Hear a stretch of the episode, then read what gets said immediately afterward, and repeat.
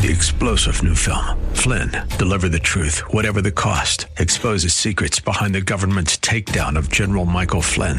Flynn knew what the intel world had been up to. He ordered the first audit of the use of contractors. This set off alarm bells. He told the truth. He was the most dangerous person for Donald Trump to hire. They had to get rid of Flynn. Flynn, deliver the truth, whatever the cost. Available now. Watch it today. Go to salemnow.com. Salemnow.com. You know, people have that same tendency today tendency to be convinced that they know what God should act like. They have certain expectations of what God should and shouldn't do. And when God doesn't meet their expectations, they don't reevaluate their expectations. They don't reject their expectations, they reject God. Unmet expectations. That's a problem in a lot of areas of our lives, isn't it?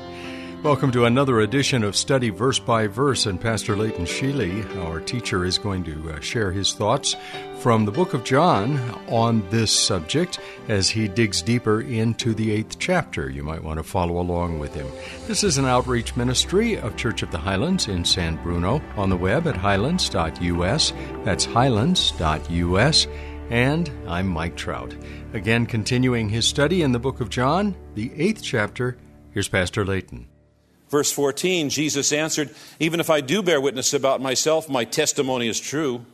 For I know where I came from and where I am going. But you do not know where I came from or where I am going. You judge according to the flesh. I judge no one. Yet even if I do judge, my judgment is true. For it is not I alone who judge, but I and the Father who sent me.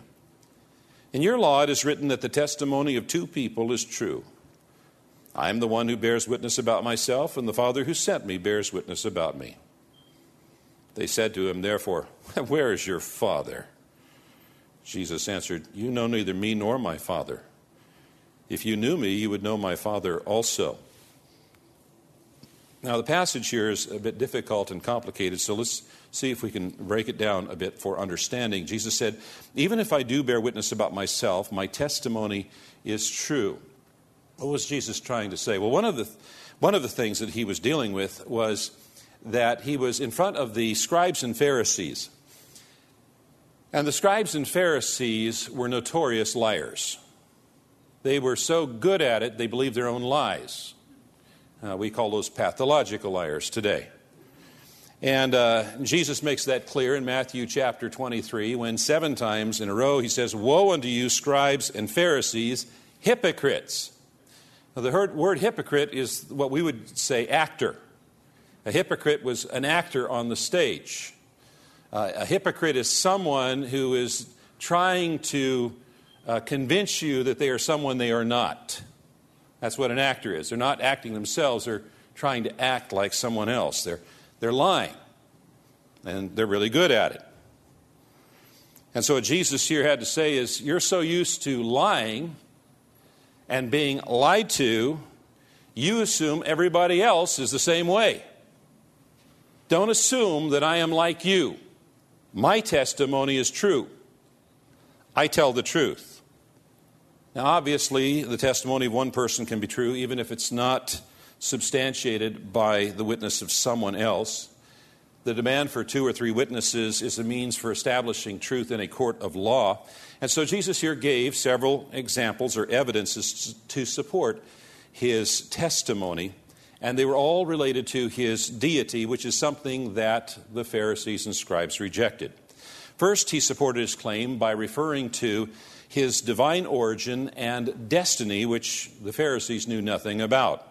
He says, For I know where I came from and where I'm going, but you don't know where I came from where I'm going. Jesus came from heaven. Jesus was returning to heaven.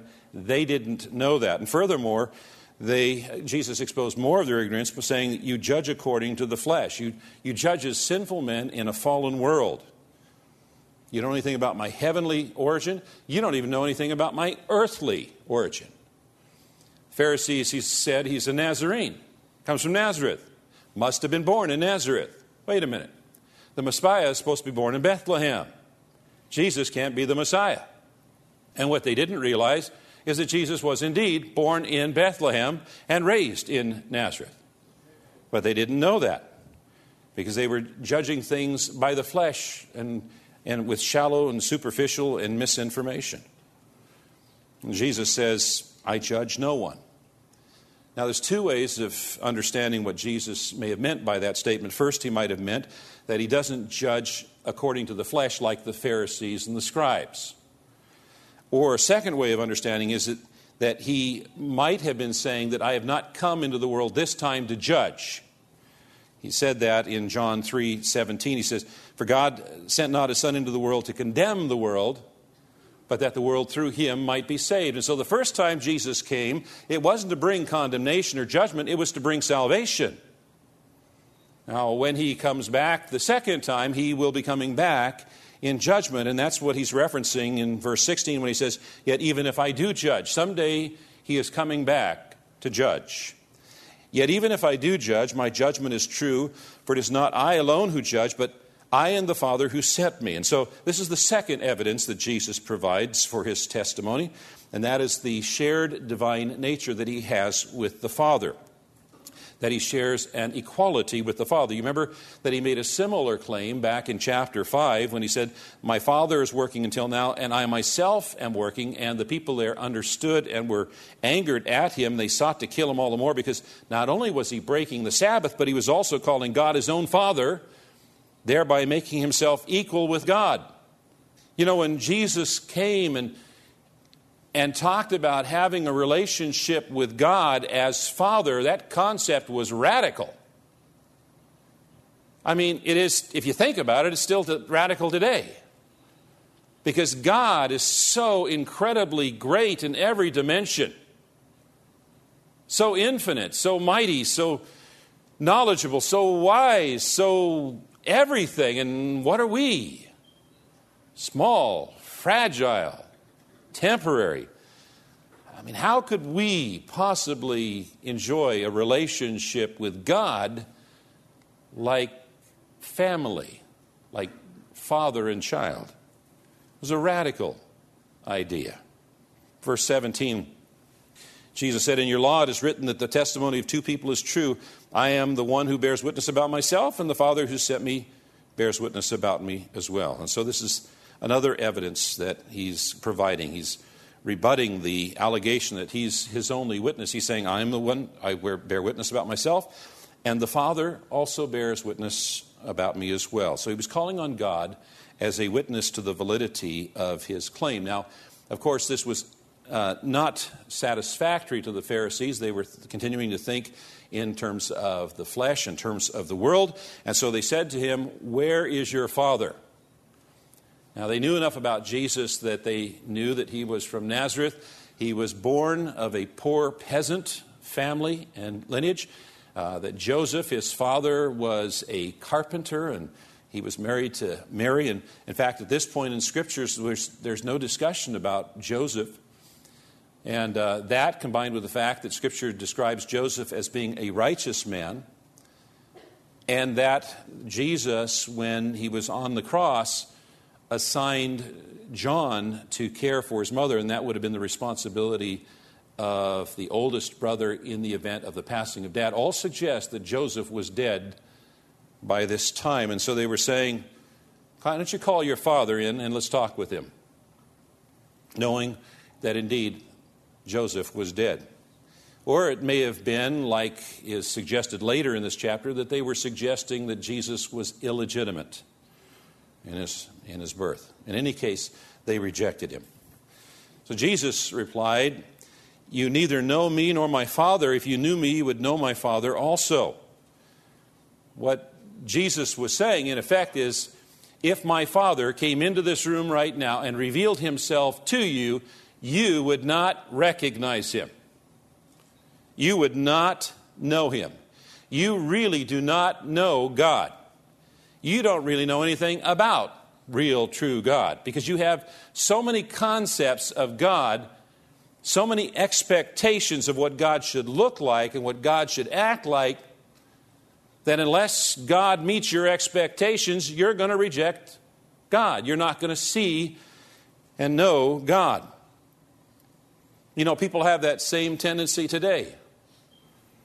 Tendency to convince to be convinced that they know what God should look like. And they know what God should act like.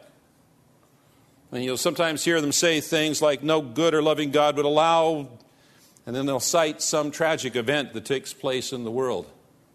They have certain expectations of what God should and should not allow, what God should and shouldn't look like, what God should and shouldn't do. And when God doesn't meet their expectations, they don't reevaluate their expectations. They don't reject their expectations, they reject God. It's a very dangerous thing for people to be convinced that they know God when in fact they don't. Verse 21 So he said to them again, I'm going away, and you will seek me, and you will die in your sin. Where I am going, you cannot come.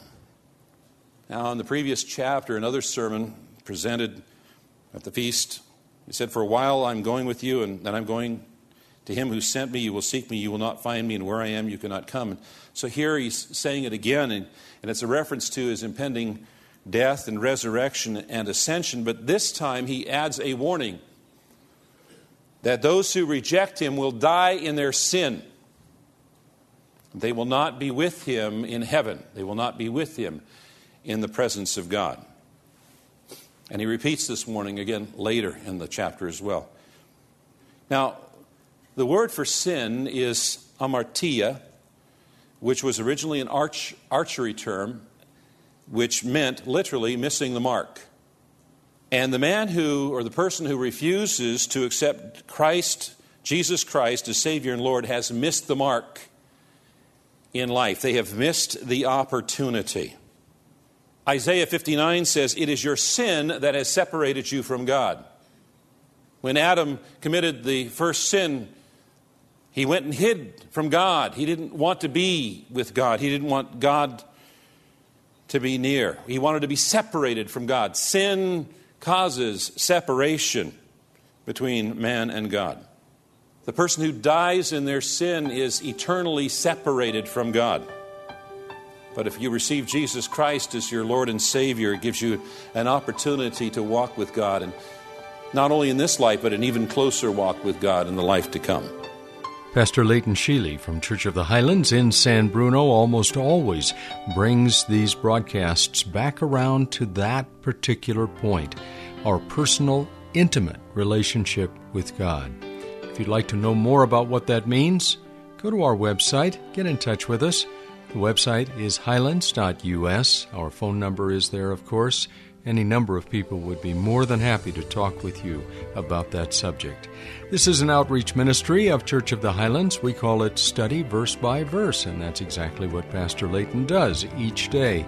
He's in the book of John and will continue in John for quite some time. If you've missed any of the past broadcasts, you'll find them on the web at studyversebyverse.com. That's studyversebyverse.com. And we're a listener supported ministry.